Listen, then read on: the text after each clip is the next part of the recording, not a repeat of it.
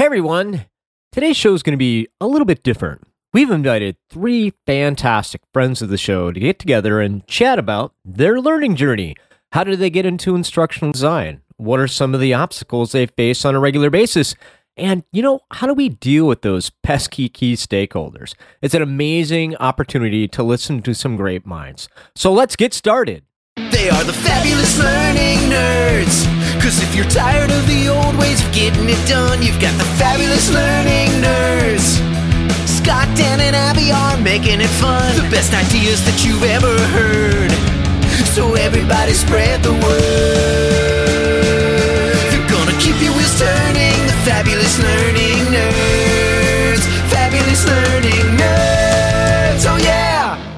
Hey, everybody, welcome back to another fantastic episode of your Fabulous Learning Nerds. I'm Scott Shooter, your host, and with us, like he is most of the time, you love him, Dan Coonrod.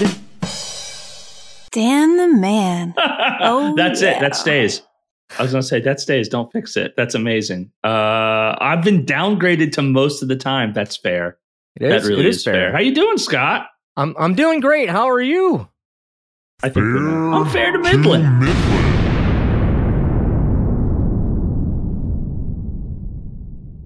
Yeah, soundboards are interesting things. Dan the man is right next to drum joke. Well, so when I hit the button, Of that's kind of what happened. Yeah, absolutely. So that's cool. How was your holiday? I my holiday was really good. Also, I feel like Dan the man being right next to Drum Joke is pretty much a good descriptor for like me entirely. I think there's a deep philosophical discussion there. yeah, pretty much. Yeah, yeah. How was your How was your holiday? Oh, I did absolutely nothing. I, I, I finished Stranger Things and Umbrella Those Academy. are the best holidays. Oh, I did finish Umbrella Academy. Mhm. I have not finished Stranger Things. Okay. So, um, without diving too deep, so overall thoughts on Umbrella Academy season three? I I love the recurring theme in Umbrella Academy, and if you've watched it, you'll know what I'm talking about. Um, and it it leads when you know what the end will be, it leads to interesting questions, like well, how are they going to get there? And I don't want to like do spoilers, so that's that's really it. I enjoyed it. I enjoyed it thoroughly. I actually um maybe stayed up uh till four or five Oh, really? in the morning Yeah. and and and just binged it like a crazy person and then got up and did my day job and whoa, what a day That's why I did mine on the weekend. My wife, same thing. What are you watching? I'm like, the Umbrella Academy. And I will say season three is two episodes too long. That's my humble opinion. I think they got to tighten that story up because I'm like, get on with it. At the last three, se- uh, get just, yeah, just get there. You know, I'm not, i you know what i would agree yep, could have been a better story in eight, not 10, but that's okay. That's how we make money. Um, speaking of making money, she's really great at it. That's why you want to listen to her. Um, you love her. Abby Dawson's with us, everyone.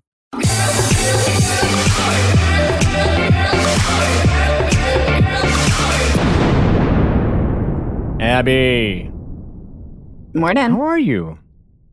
I'm good. How are you? The listeners cannot see, but you're looking fantastic this morning. I just want everybody to know. okay. Okay. I'm not letting you get away with that. Y'all, I log in this morning and Scott goes, Abby, you look sad. And I was like, is this how we're starting?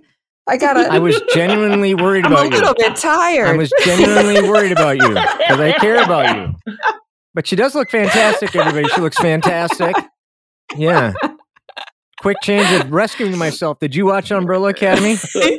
I've seen a couple episodes. It's not my jam. I'm more of like, I've been rewatching Kath and Kim, which is like an Australian comedy that I think is hysterical. Captain Ken? no, no, Kath and Kim. What what is that about? I have not heard. It's um, a dysfunctional mother daughter relationship, Oh. and it's really, really funny. Yeah. Excellent. Well, we're glad that you're here. Um, today's a very special episode, folks. We, we've been on this like roll, interviewing a lot of really important and amazing people. I've gotten so much smarter by hanging out with these people, and we're going to get even more smart because we've invited a whole bunch of friends of the show with us today to talk about how they got into instructional design. That's right.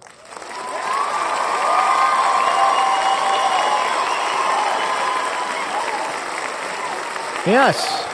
I feel like we have like the three fates of ID, you know? Oh, hell yeah! At any rate, with us, we've got John Lathbury. Say hello, John. Hey, everybody. How's it going? It's going pretty good. That's awesome. This gentleman taught everything I know to me about instructional design. Joey Acklin is with us. Joey, Hello, hello. don't sound so excited, Joey. I know. and newcomer to the show, but uh, still an amazing guest, um, is Mr. Lucas Berning. Everybody, hey, hi, Lucas. How you doing? Hey, how are you guys? That's fantastic. All right, great. So, listen, we're going to go around the horn, and we're just going to kind of talk about our experiences and our um, our uh, journey through instructional design, and share some stories and some learnings, and hope that, um, especially for those of us that are maybe looking to make that transition, or uh, got folks that are thinking about getting into the business of instructional design, that uh, we can provide some guidance for them. So, without further ado, let's go ahead and dive into the topic of the week.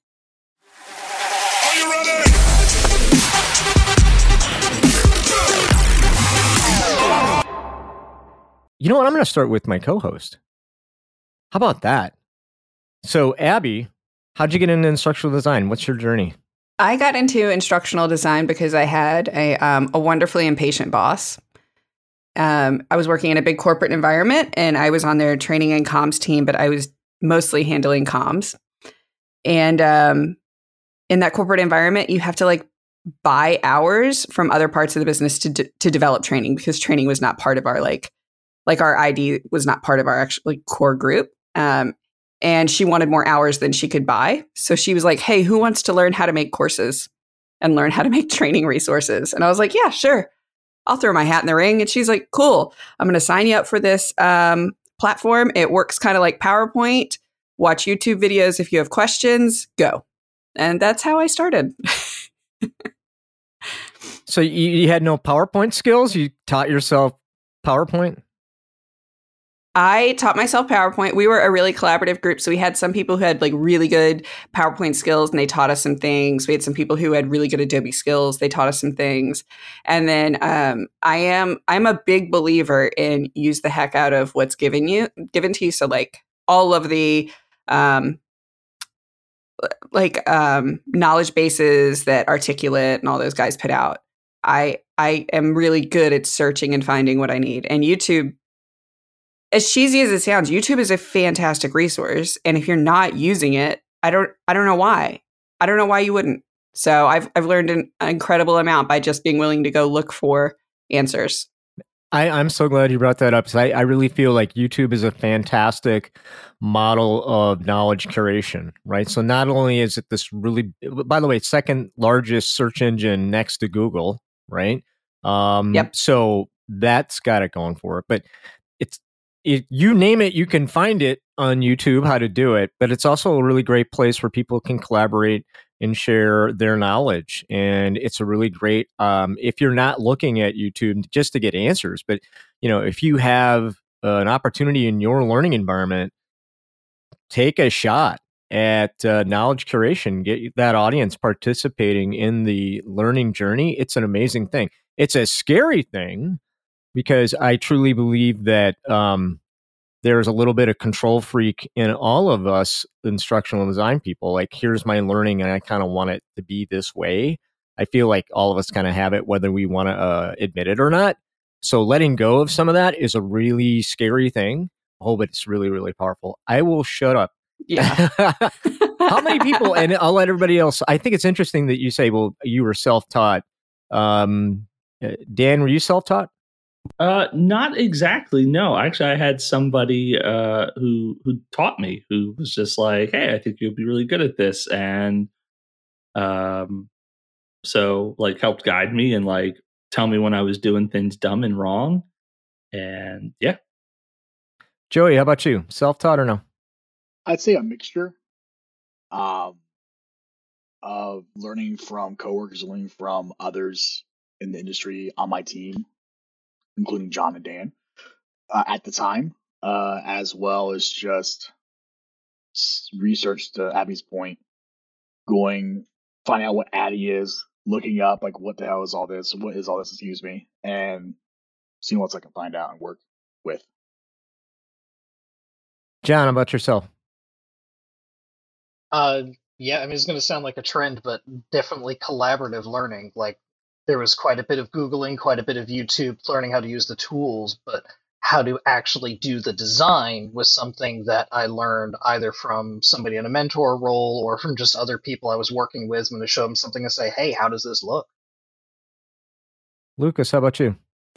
Well, considering that I'm actively learning right now, um, yes, it is. It I've got uh, my mentor who's helping me out um, and kind of giving me you know tasks and assignments and and stuff like that, as well as one of the tasks and assignments being like go out find information about this or find out information about that and and kind of you know in a week report back to me on what your findings are and how you do it.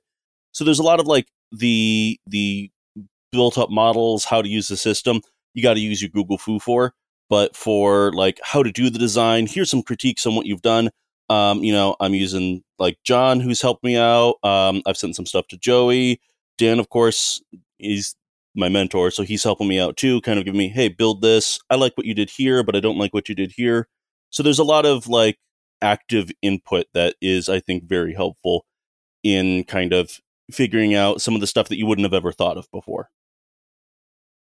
Wow. I feel really old because I started before YouTube and I basically had to learn everything on my own, which is all right. Like, here's PowerPoint. I don't know how to do PowerPoint. Well, learn it. And so I learned how to do PowerPoint by making a lot of mistakes in PowerPoint. I learned about good instructional design by making a lot of mistakes in instructional design. I think that's one of the things that I strive for, at least at least I hope you're striving for. Can we create an environment eh, while we're in the learning process with our audience where they can learn by making mistakes and not this isn't what I want start over kind of a thing where you have it in real work. So that's interesting. That's really great. Um, Dan, how about yourself? You're uh, how did you get into instructional design? Uh, I mean, I think I've talked about it before. Uh, I got into like learning development uh, because of D and D. uh, where I was applying for first a training role because that's how I got there through training. And uh, the guy who was interviewing me was just like, "Hey, man, I don't see any learning and development experience on your resume here, and you're applying for like a training job. So, you got anything that gives you any kind of experience? Because I want to say yes, but I can't right now." And I was just like, "Well, maybe." I engage in an activity every week uh, with between 12 and 16 people with a large set of very arcane rules, uh, very specific expectations. It's a group uh, activity. It can last, you know, up to eight hours at a time. And he was like, "Are you talking about Dungeons and Dragons?" And I was like, "Yes." Uh, and so that got me my first job in learning and development. And it wasn't long after that um, where um, I was dissatisfied with the training material available to me as a trainer. Uh, so I rebuilt it, all of it, uh, despite the uh, advisement of my mentor at the time, who was like, "This is a bad idea. Like, if you goof up anything, uh, you are going to be out on a tightrope with no net. There'll be nobody to catch you." And I was like, "Okay, cool. Message heard. I'm going to go rebuild it real quick. I'll be back in a week." And so, uh, like a crazy person, I rebuilt two weeks of curriculum from the ground up. Uh, oh man, it was bad, but it worked. It it got the job done, and it wasn't long after that till somebody was like, "Hey, uh, who built all this training material, and where's all the old stuff?" And I was like, "That was me." And they're like, "Oh wow, you, this is not the worst." There's some stuff here. It's pretty good. I, would really like for you to come do instructional design for us. And then I told that person no. Like, no, nah, I want to be a trainer. I, that's what's in my heart. I'm going to be a trainer. And they were like, uh, is it though? Is it? And I was like, oh yeah, definitely. And they're like, well, why don't you think about it? And so I said, all right, yeah, sure, sure. They came back a week later and they're like, hey, do you want to get into instructional design? I was like, no way, man. I live for the classroom. That's where I need to be. And they're like, okay, uh, you know, like the hours are a lot better in ID and like your scope of influence is a lot larger. The pay is oftentimes better. And I was just like, no way, man. And he's like, okay, why don't you think about it? Because I've got a role open and I'd really like for you to apply. I was like, I'll think about it. And I did think about it. And I was like, man, I went to him. I was like, hey, like, I do want to make material. One, uh, until like a month ago, I'd never done it. Two, I still want to be able to get into the classroom because that's really where my like my passion is. And he was like, absolutely, we'll find opportunities to get you in the classroom, and that's okay. I'll teach you how to do the tough stuff. And uh, his name, I'm gonna, I'm just gonna shout him out, is Jared Ramler, who super fantastic individual, just great. Uh, lots of times I'd hand him material, he'd be like, "Wow, this is really bad. Let's talk about how we fix this." Like, "Oh man, okay." Um, you know, and was just really great at looking at me because my inclination when I build content uh, is uh, not anymore, but it used to be the kitchen sink. I've put everything in here anyone could ever possibly need to know about this subject. Hence why uh, my first uh, deck on printers was 400 slides. God bless everyone who went through those classes. All of you are wonderful human beings, and I apologize from the depth of my soul. but I've gotten better. So you rolled a natural 20 is what you get uh, a- yes. okay. I did. I love you, Scott. not a problem. it's all good. Anybody else um uh, have a similar experience like coming from a training background into ID? Yeah, um, I came into ID through a training background, but I came into training through a weird training background because uh, I actually, for a little while, worked for a couple of private schools as an elementary, like after school care teacher doing special classes, PE, and uh, I was doing that for a bit. And while I was enjoying it, I loved working with the kids. It just was not quite hitting the spot. And uh, I actually fell into a, a training role via a call center role where I was picking up some some extra money and some extra hours, and uh, um, I really liked training. Like I, I I've always loved education, but when I got into this particular program, I was like, wow, I can like really be a hands-on trainer here instead of just you know reciting whatever material was given to me. And I really enjoyed kind of putting my own stamp on the material as the trainer and the more I did the training, the more I realized like, hey, there are things about these decks that I just I feel like they could be a little bit better or maybe even just updated. A lot of times I was working with old material and I just a little bit like Dan, I kind of a uh, forgiveness rather than permission situation. I just kind of went in and started making my own versions of some of these decks and it got a little bit noticed and the fact that I was well versed on the things I made the decks got noticed as well. Um, and I actually ended up applying for a role also working with Jared Ramler, where I ended up becoming one of his instructional designers as well. So that was, uh, I don't want to say more traditional path going from trainer, but because I started in like almost base education with kids and then moving into adult learning with instructional design. That's so interesting. So you get two stories of people that have identified the opportunity within learning and just went and fixed it. Uh, I'm very curious. Anybody else done that in the past? I, haven't necessarily had like the the base opportunity to do that yet because one of my my original career paths was actually going to be going into like education. So I was like on the the way to do like high school education because of similar things, right? It's you know there's a lot of problems here and I'm going to fix it. Um, and my thought was very much like the I know I'll be the person who like you know teaches it in the right way. Um, and then after after like you know a bunch of false starts because it's it's hard to be a teacher without actually getting an education degree. There's like a whole alternate certification, and they just take forever to do that. Um, especially when the pandemic hits, and they're like, "We want teachers now, not you know in a couple years once the alternate certification process goes all the way through." So they just kept kicking it down the road, kicking it down the road. I'm like, I I can't keep doing this. um, so you know, I had a long conversation with um with Dan actually because he'd been trying to get me like like, hey, you know, I think you'd be good at this. Why don't you why don't you come and see what this is all about? Hey, I think you'd be good in ID. Why don't you like have a talk with me about it? And I'm always like, "Uh, I'll do teaching. Teaching's what I'm going to do. Um, and then you know, I kind of started to see more and more of the problems inherent to it. And part of like, I was already on the idea of like, I don't know if like one person in the classroom is actually going to meaningfully change something. Um, and so, you know, after doing a bit of digging after a conversation, I kind of realized, no, I think maybe the, the way to fix how t- education is done is not necessarily being the person teaching the thing, but helping change the flow of information, how it's presented to the teacher. So that way they kind of, you know, you can be one teacher or you can reach like a hundred teachers, you know, that sort of thing. So it is Interesting. yeah, it's it is related, but it's kind of oblique because I hadn't actually started out in training or education. I was kind of on that path and then I kind of pinballed off of it.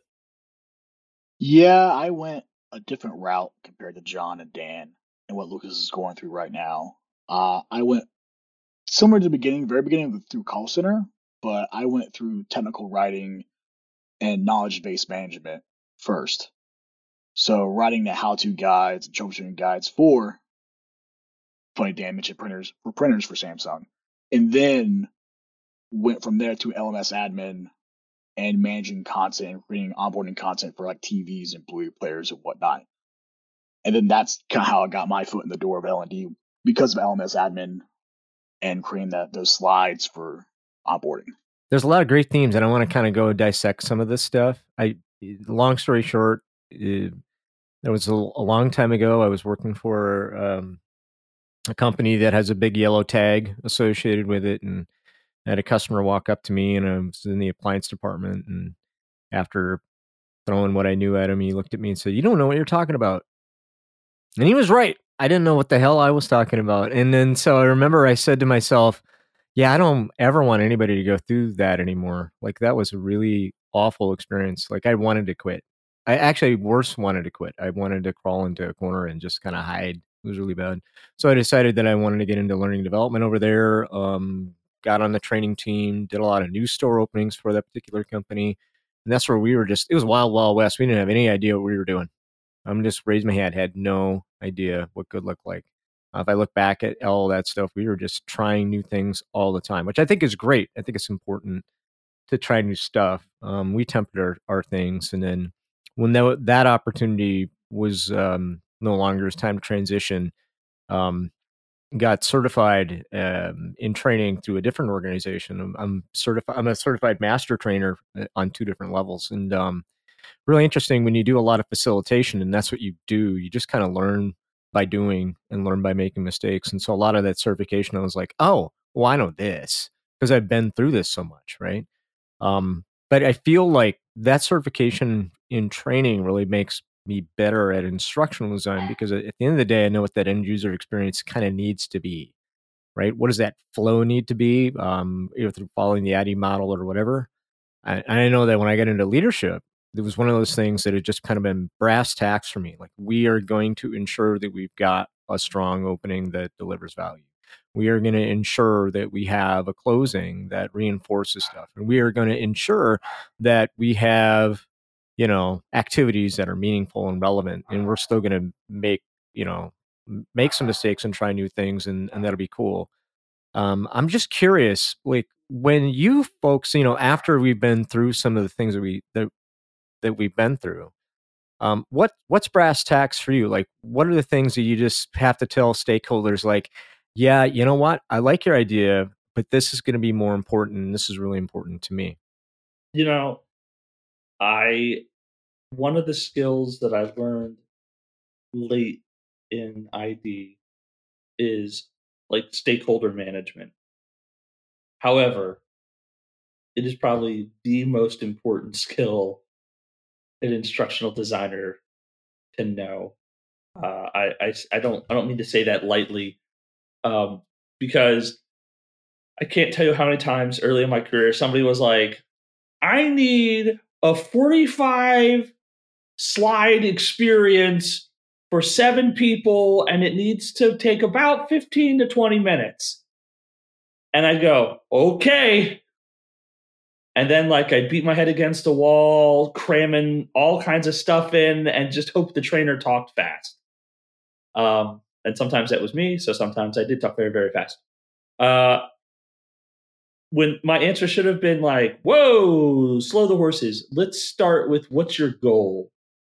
What's your goal? I'm I'm going to build you a great experience. I'm going to build you an amazing experience. But if you tell me your goal, I'm going to build to that goal. I think a lot of times stakeholders come in with this preconceived their preconceptions of like, well, I've seen slides, so I know I need PowerPoints and I need a trainer and training takes like 20 minutes. So, and I know I want a lot of slides because I want there to be a lot of information. So, there. And I mean, like, we're, we're all experts here. For you folks in the audience, I assume many of you are experts as well. You know that, like, those preconceptions are are, are going to throw you sideways unless you just grab them right up front and say, throw these away. What's your goal? Well, my goal is I need to tell these seven, you know, directors about our launch and I need to educate them in the three facts they need to know before it comes up. Okay, great. That's going to be a five to 10 minute experience. It's going to be a couple slides if you want to go with uh, you facilitating or somebody facilitating, and it's going to be great. In addition to that, one of the things it has to be a problem training can solve. Uh, because I have been approached so many times where the business has a problem and they think training might be a solution or something that they can say they tried. But I'm not willing to spend our time and hours to fail when I know it's not a problem training can solve. And so working with your partners and saying, I am I have compassion for what the problem is. I understand it let me tell you why this is not what you want to try and do. Um, and being able to articulate to them what training actually does, but more importantly, does not do. So I have moved more into the analytics sphere and I deal a lot more with gathering and consuming data and then doing an output, which when you really get down to it means that my job actually hasn't changed much. I just do more math when I produce my designs. But the one thing in particular in the last two years that I've really had to learn and step up on was my project management, which deals with stakeholder expectations. So I will get similar things to like what Abby's get, where somebody will come in and say, I need a report that shows me why Dave is overspending. And it's like, you, want to know why Dave is overspending. Are you, are you sure you don't want to know where overspending is happening and how Dave compares to other people? Like, let's let's change your perception here on what you're actually asking for. And uh, it, it's kind of a hard and sometimes painful skill because every now and then, while you're setting those stakeholder expectations, you accidentally step on their toes, and then you get to do the apology dance and being like, I'm, I'm not trying to downplay your problem. I just don't understand your problem, and I'm asking questions so that I understand what your problem is to tell you whether or not it's even possible for me to solve it, let alone for me to devote man hours to it. Sorry to to jump in here, but like for me, you know, talking about like um like the stakeholder expectations and you know, like they want, you know, a bunch of slides with like a bunch of content on it and stuff like that. That was my first experience that I built. So I was told to build, you know, like a 30 minute training on like de-escalation. And so I made like I don't know, like 20 slides with like three paragraphs per slide. It was just a lot of stuff because, you know, that was kind of what I had grown to expect. And also, I was, um, and when I was like asked about, okay, so why'd you choose this? Why'd you choose this? Kind of as part of the you know mentoring process here, I was like, well. I wanted to make sure that nobody could possibly misconstrue everything. Like I've got everything in here. You know, I've got like bolded text here so that we you know that this word's important, but it was lost in like four or five paragraphs. Um, and so that was coming in like completely layperson, you know, just knowing how PowerPoint functions and knowing that you need to kind of have slides to relay the content. Um, so since I am a little bit newer, I'm I'm pivoting away from a lot of those mindsets, but still, I think that is the the mindset that like everybody else does start off with and expect is like let's just do a bunch of information all at once. So it it makes sense to me that like you would want to go, hey, I understand what you're looking for, but instead of doing it the exact way you said, let's get the goal and then I will make sure to achieve the goal rather than let's get the style and the substance that you want because you don't know what you want stylistically. That's kind of what I've learned is for the most part the style portion of it, you actually don't know what you're looking for, but you do have a goal, right? Your goal is to educate somebody on de-escalation techniques or or to you know tell somebody how to do something technical or, or whatever um so i think maybe yeah like what you guys are saying there is you know hey when you when you manage somebody don't tell them their idea is bad but go i'm the expert on this so let me let me do the style and i will make sure that your your goal is achieved All right, everybody, pop quiz. Are you ready? Anybody can answer this question. Here we go. Subject matter experts, stakeholders, what's important to them? I'm looking towards the three fates. The three. Well, the, the answer is everything. so let's just admit that right now. Everything is important to them. Every, I'm not kidding, right? If you go to your subject matter expert and say, "I, I understand you want to do this. What, what's important?" The answer is, uh, "Well, everything's important. I want everything in here." And I think that's why we all start off like, "Okay, great. I'm going to throw 50 pounds of sand into a five pound bag and try to make that work." We know that that's not the answer. And folks, I, I asked that question because when you understand that from the get, that your stakeholders view that everything is important because that's how their brain works. They're not bad people. That's just how their brain works. Our role is to get them to understand, okay, great, I know that everything's important, but what what's mission critical here? What are the top three things, two, three things that are mission critical that we can put into the, our learning experience so that we actually get results? And the rest of it we'll handle some other way. Like they can go ahead and learn on the job, or we'll put it somewhere where they can go get the information. Oh, by the way, that's where our audience wants to be anyway. They don't want to be bored. They want to go get the information, far more powerful learning experience anyway. So if you have that mindset when you go to your go to your stakeholders, I'm discovering recently late in my career, great place to be. I just know that they're going to ask for more than than is humanly possible or even effective, and that I can go ahead and, and um, I can negotiate from there, and I can we, we can go ahead and leverage our intellectual capital and say that's really awesome. Let's go ahead and split this up. Like go ahead and do a seven scale. Like where you know what are the top? What's going to kill us if we miss? And let's focus in on that. So, anybody having those kinds of experiences out there? If they haven't, I don't know what they're doing in training. No kidding. Uh, uh, bullet points come in really handy, and, and a lot of times, like when I'm I'm trying to build out like an analytic report for somebody, be like, hey, what are the three things that someone needs to know from this data? And then I'll do the other side. What are the three things that we should not include in this data? I know that that sounds weird to say to not include, but from a training perspective, like um, I know for a previous role, the policies about what to do in a situation went on for books. Not, not even pages, but books of policies of if the customer says I before E, you need to follow this procedure, which will escalate up to here. And it's like, okay, well, that's what you need to exclude because you'll never get out of that rabbit hole. Versus, here are the three things I need to know to finish job A successfully. And sometimes breaking it into you have job A, job B, job C. Like, give me three things for each one of these that you need. And then that makes them prioritize, a little. gosh, like if if a customer comes to me, if I don't know to say hello, the whole thing is shot. And, and I've, that's part of that stakeholder thing, really working, be like, give me your top three. Everything else you can throw into the pile, we'll put it into a bucket, but give me those top three and we'll hit those first. And then we'll start moving down the list instead of, to your point, and um, unfortunately, I have been the SME who has done the everything before, and I feel terrible that I, I said that to somebody, but like, like that that prioritization really helps people who aren't used to thinking that way. They're used to thinking, here's the CEO, I give them absolutely everything. Yeah, yeah, like like for me, um, one of the things that actually helped me refine that first deck that I built into something actually useful was Dan going, okay, I, I see that you've got all this information here. Um, why did you choose this? Okay, why is this important to know for this subject? I'm like, well, you know, this, that, and the other. And he's like, okay, but but but why is it important to know for this? And I'm like, I guess I could probably cut that out because this is more important. He goes, there you go. He goes, no, do that with everything.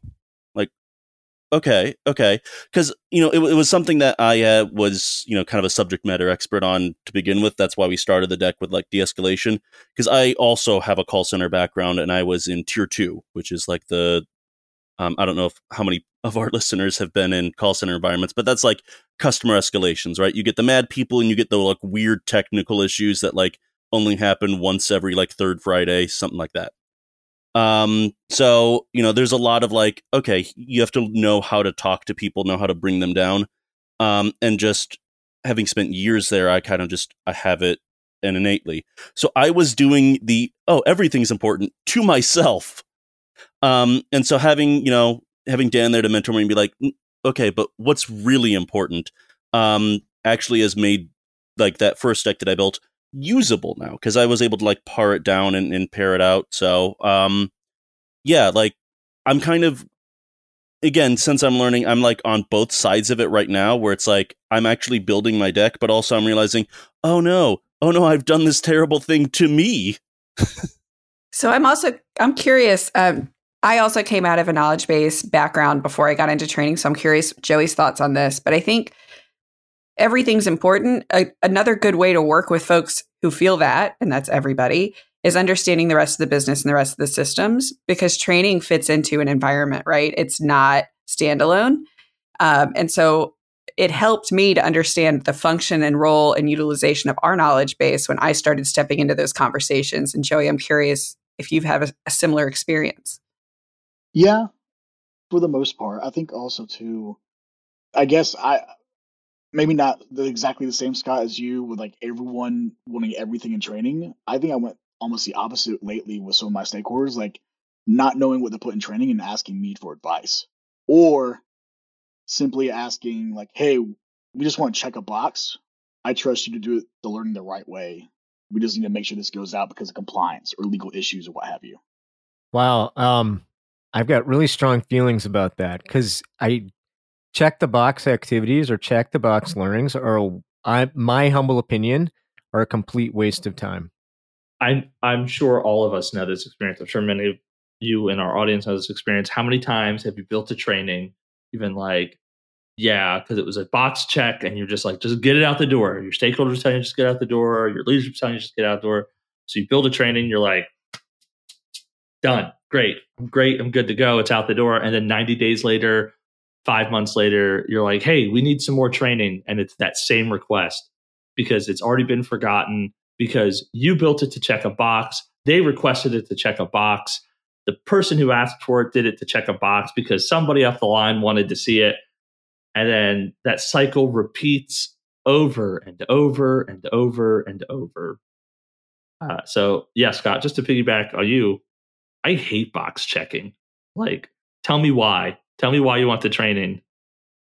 But I think that goes back to knowing the rest of the business and I'm sure John can jump in on this because you have to be able to say, what did you do with it? And show me. Um, I think that's the next step because there are needs of the business. There are going to be times where you have to create a training because they have to say we provided it. And I get that. But when they come back to me in six months, my first question is going to be show me where it wasn't effective, show me who took it, show me when, all those things. So I have to know enough about the business yes. to say it exists and you need to go get it. Yeah, I uh, I actually want, worked a job in the past, which I'm not going to name, um, because what I'm about to say might get the trainers in trouble. But um, it was obviously one of those like because there was like two week long training session for this particular job, um, and like one of the first couple of days they had you know some of the like the here are our policies, and then there was one or two that are obviously like for box checking, right? Um, that were like not really germane to the job and not necessarily like don't do this or you'll get fired, but were just there because they were to check a box. And the trainers basically just went, okay, you guys don't need to write any of this down. We're just going to go through the slides real quick. And then he, I mean, I talk fast. He talked fast. He was just like, blah, blah, blah, click, click, click. Okay, the training's done. I've provided it. Uh, let's take like an hour break since we've got this time slotted out. So whoever designed and built that basically, you know, used up all their time for nothing because the trainer didn't use it. I don't remember any of the words that were on that slide. I just remember that like the trainer went, "Eh, this is useless. Don't worry about it." Um, and again, it was obviously like there for box checking, but if it was important to have, there's better ways that you can implement that information. And if it's not important to have, why do it? Yeah, I mean that clearly comes into the you know other side of what we do, which is all about stakeholder management, relationship building, you know, good great leaders are ones that bring people together to get things done. listen, if you want to be viewed as a value add to your organization, in my humble opinion, I've got to align up with my stakeholders' KPIs, right? So, what is it that you need to accomplish and how can I help you?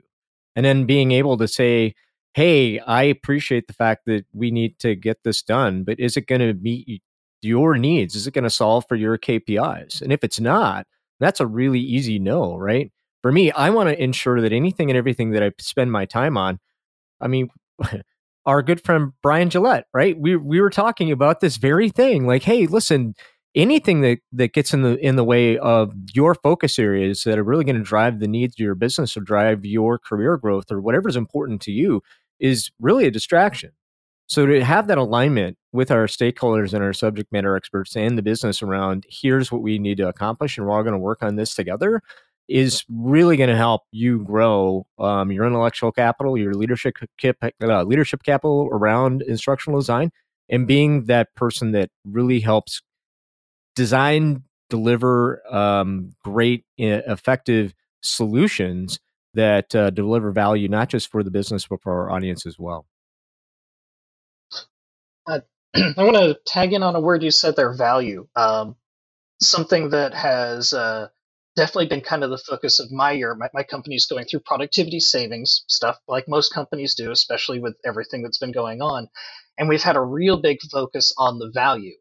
Uh, now, with the work that I do, it's a little easier for me to calculate the value at the moment because I can actually see when people use my reports. We can see these immediate effects. But that concept of value still very much applies to training. And sometimes I think it can be overlooked when you could pose to your stakeholders, say, I need this training. I'm like, okay, well, let's let's actually try to monetize the value of this really quick. If people don't have this training and they do it wrong, how much is it going to cost you in this mistake if they don't know how to do it right? How much are you going to generate in savings or in capital or in proceeds, whatever the case may be, if they do it right? And then you can actually kind of multiply that by how big your training audience is and you can start to create this idea of hey this training is worth like $3 million because if people do it wrong it'll lead to x many potential lawsuits and sometimes that can also help with your your stakeholders when they're saying well this training is a checkbox. But like well it's actually more than a checkbox. Looks what happens if we don't do this right. There is real fiscal impact to this bad training. And you can also help some in that prioritization again if somebody says well this training is critically important that they check the box be like okay well this other training that you've asked me to do actually has real monetary value to it. Like can I'm going to prioritize what's going to be better for the company, which is going to have this value attached to it versus your checkbox. I say that, of course, and I work in an environment where I'm actually exposed to medical data. So you wouldn't believe how many HIPAA trainings that I have to take. It seems like almost every other week there's another HIPAA course that I have to take. And a lot of them do feel like checkbox trainings. Now, that's, obviously, that's federal mandated. We really can't tell the government, no, we're not going to be compliant on this. It's kind of an issue but that same idea of like well what's the value if we're if we don't follow these HIPAA policies? Like there is real monetary value to that failed training versus I didn't know to put my first name in here. It's like well there there's no impact to that. Like that's that to me is kind of a wasted training. It's not benefiting anybody. Yeah I'm going to go ahead as um we begin to think about um wrapping up and and and calling it an end. I want to go around the horn and give everybody the opportunity to be a little vulnerable. Like, what in the last few years has been your greatest um, learning uh, around ID, right? And if you wouldn't mind sharing that, it could be uh, we had a really great success story here, or ooh, I kind of made this opportunity. Eh, you know, I had this opportunity, and and this is what I learned from it. What what are some of your greatest learnings in your space over the last few years? And I'm going to start. I'm gonna, go ahead, Dan. Uh, you know, I over the last few years, I've had to wear a handful of hats in the instructional design world. And I mean, this is something that that like is basic and it's easy to say like, oh, you write different training for different audiences. You you write in different styles for different audiences.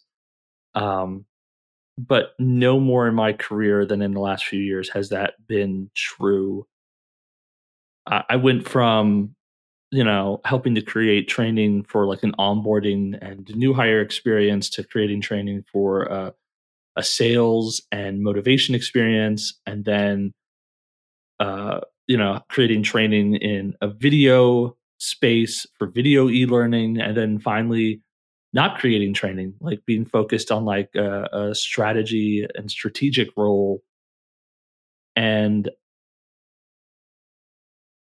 just that the quick like bop bop bop bop bop over the last like five years of my career has really really sent home like turned those words of like oh you know like hey i'm building different experiences for different people and turn them into things that like i truly see the real depth of all the time. Like i cannot tell you how different the material i i made or i helped made or i directed to be made was for people who were onboarding than for people who needed to sell. And finally what the difference was when it needed to be made you know for like a, a, video environment. Like all of those required different things. They meant different things. And they they were just radically different. I could produce a training on soft skills but in those three different development styles three different deployment methods three different audiences, they would all be so drastically different that they would be almost unrecognizable. And that's a good thing. Like that's that's amazing. And uh yeah, like really sold home that point. I think the opportunity I recognize just I guess something I recognize as myself that did maybe I don't know poorly is the right way to put it, or just fell into the trap of using the excuse that I'm too busy to learn more about ID or learn more about how to be more innovative and do the job better. Like I don't know how many times I'm like, oh, I'm just gonna to your point before, take an order, check the box, get his training out, move on. Um, now I fell into that trap for years of, well, I have a new project every day. It's due tomorrow. I can't pause to learn more. So really over the past year or so, with my new role I'm at now, slowing down and being more strategic and being as innovative as possible where it makes sense has been really valuable to me. And I wish I took more time years ago when I was first in this role to learn more in the pause. So what are you doing now to better yourself? What are what are some habits that you've developed to keep you on top of things? Because I you are on top of things, Joey, whether you want to admit it or not. Aw, well thanks. Um I think the biggest thing for me is just saying no or even just yes i can do this but i need this much more time to do the right thing or be able to build it like you want or do what we should do for the learning experience. Um and really just having the confidence to be able to say no and push back it's been really helpful. It's been awesome. It's been great. Yeah no is not a bad word. It's a word that we all need to get better at. I know for me you know um, it wasn't it. Okay, I'm going to date myself. You guys remember Happy Days?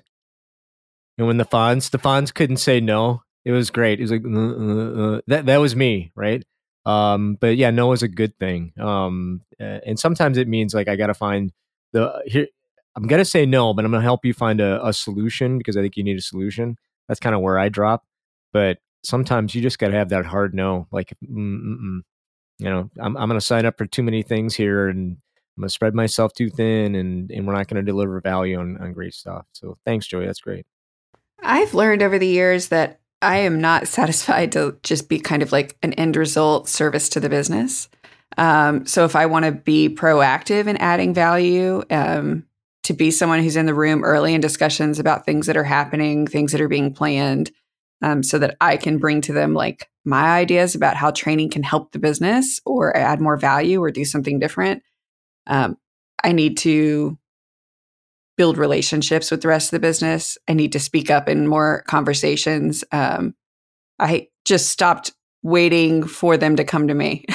so, um, yeah, I, I spend a lot of time now in my role reaching out to people going, Hey, heard about this thing you're working on. I would love to hear more about it. Um, I think there might be some opportunities for me to help you or for me to to add something to this project. Um, and it's it's a it can be intimidating and scary um, and a lot of times you have to be humble and say i'm to be honest, I don't know a lot of part, about that part of the business, but I want to learn. Um, but it really has made my work a lot more rewarding. But you've got to be willing to say, I don't know. Are you willing to teach me? And are you willing to take some time? Um, and hopefully you're in an environment where that's supported. I know that not all businesses are necessarily open to that. So, yeah, I hope people find themselves in places where that's possible. Oh, th- this is definitely the the big one that I've learned over the last year and a half or so is that stakeholder management. Uh, knowing who, like you talked about saying no, you, you guys kind of stole my thunder with the saying no thing, but you know, not only knowing how to say no, but how to turn that no into what they actually want is very difficult. It's an art. It's not a science. There's nowhere you can put down say these words and they'll understand. You have to tailor every response. And uh, sometimes you can't say no. Sometimes the ask is that big. It's like, look, we're not asking you to produce this. We're telling you this has to be produced. And still knowing how to manage their expectations and where to push back and to say, hey, I know that you want this, but we really need to consider the downstream effects and can we please look at doing it this way instead of way A, which is the I think the bane of my existence is the phrase we've always done it this way and that's one that I've had to challenge a lot in various roles and uh, it really plays into that stakeholder engagement a lot is getting people to try something new and can getting them to understand why you should do something new while still giving them what they already asked for so that that no becomes a maybe which hopefully becomes a yes when they're agreeing with you rather than you having to break things to agree with them um so as i'm still learning um i mean i could i could just say all of it but i think the biggest thing i've learned most recently is um is the idea of how to control the flow of information it's not even necessarily what information is presented but how you are making people see it in the order that you want them to see it and retaining it um, in the way that you want them to retain it. So there's a lot of like stylistic choices that that I'm learning about. Oh, wow, I never considered that this could do that, right? Like if you you know take like two little sentences and smash them up together, that can actually be seen as like one like ob- discrete object there as you're doing the flow of information. So just all these little tips and tricks on like how to do the job um, in an effective way is is kind of what I'm really most excited about picking up because I mean effectively information is there it's I think one of the reasons why we get paid to do this thing is taking that information and making it actually useful information. I got to tell you, for me, this is really humbling for me because I've been doing this a long time. Um, you got you got to sharpen your saw. You got to stay on top of things.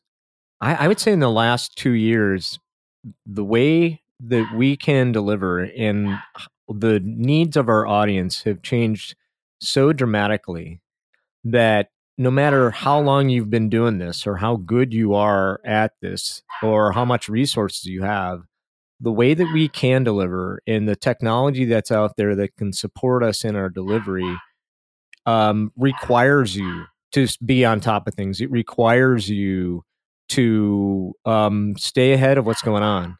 We will all be dinosaurs no matter what we're doing if we're not continually out there finding what's new.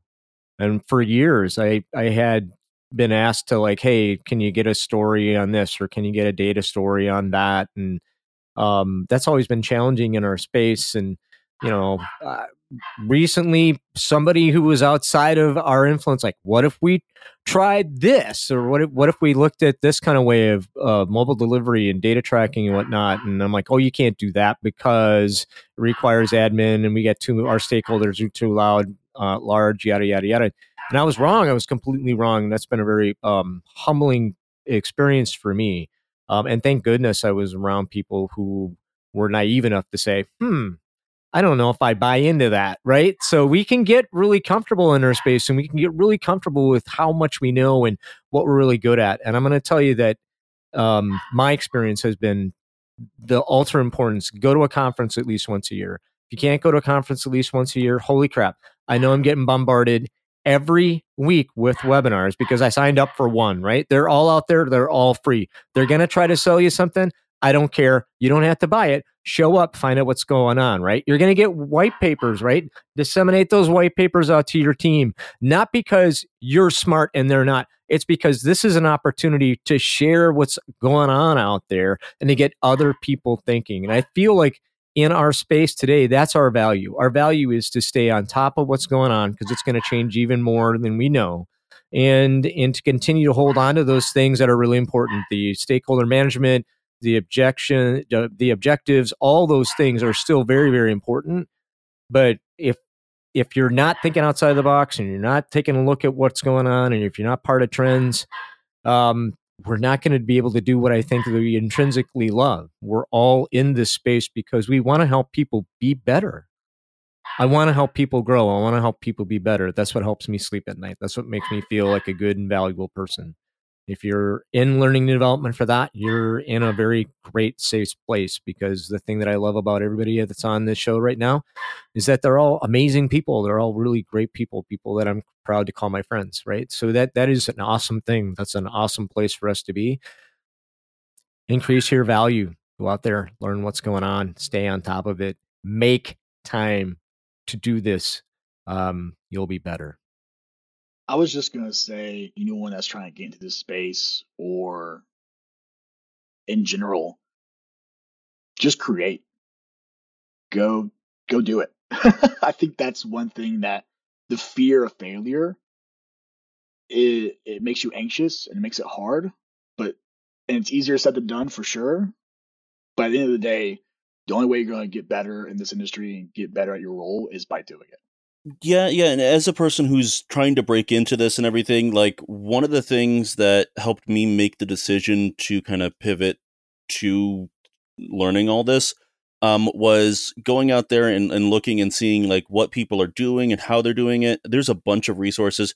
We're going to circle back to the Google fu at the beginning of this, right? Like there's a bunch of resources out there on like, you know, hey, here's what the field is, but also here's how to do it. So even if you aren't lucky enough to have like a good professional mentor like like I have right now, um, you can start creating stuff. You can start like taking and learning some of these skills and applying them. Um, and then if you find a mentor, awesome. But otherwise, you can build a portfolio. You can potentially go to Fiverr, and as you start getting some of these skills in and getting some like job experience too. So it's if you're like me, where you're like, I'm not really satisfied with the current thing and the like where I'm currently at, um, I think this field is for me. I'm listening to this, you know, podcast specifically like narrowcast about this field. Um, just just do it. You might end up finding a mentor as you start doing stuff, but the resources are out there. Um, so I mean, and again, that's the stuff that helped me make my decision. So I mean, yeah, absolutely. Like it, it seems like a lot because there is a lot to it, but honestly, I'm having a blast doing this. Like this is the most fun I've had doing work in in ages. I would throw in uh, don't be afraid to ask for feedback, but also don't feel that you're bound by feedback. Just because somebody looks at what you've done and says, "Oh, you know, this is terrible, this is awful," that's their perspective of it, and you can take that into say, "Oh, maybe I need to take a fresh look at it," but it doesn't mean that they're right just because that's their feedback. It's it's feedback, not directions. Now, if your boss gives you that feedback, that obviously may change the situation a little bit if they're wanting that. But you know, show people your stuff and ask for their honest feedback. People will actually tell you what they think of what you've made. Oh, Joey, John, Lucas, thank you so much for adding value today. Great discussion. We could talk forever, um, but we won't. So, Daniel san, Yes, Scott. Could you do me a solid? yeah, I know, right? Could you do me a solid and let our viewers know, our listeners know how they can uh, better connect with us, sir? Yes, I can. All right, party people. Normally, this is the part where I'd very quickly say email us at fabulous learning nerds, yada yada, blah blah blah. But I'm going to change things up. I think I think we're going to change things up. What I'd like to give all of you in our audience is a much easier email address to type to us and send us. You can find us now at nerds at thelearningnerds.com. You can still email us any questions you might have. We really want you to join in on the discussion. And because we want you to join in on the discussion, you can also find us at our new website at www.thelearningnerds.com. If you're on Facebook, we're still at Learning Nerds. And for all of our Instagram peeps, we're still Fab Learning Nerds. So reach out, talk to us. We want to chat. Scott.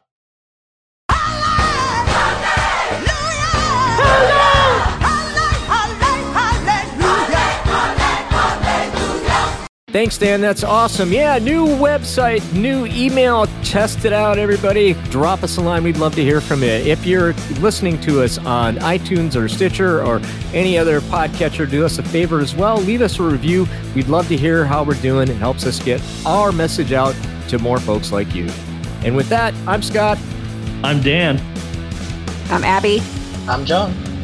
I'm Joey. And I'm Lucas. And we're your fabulous learning nerds, and we are out.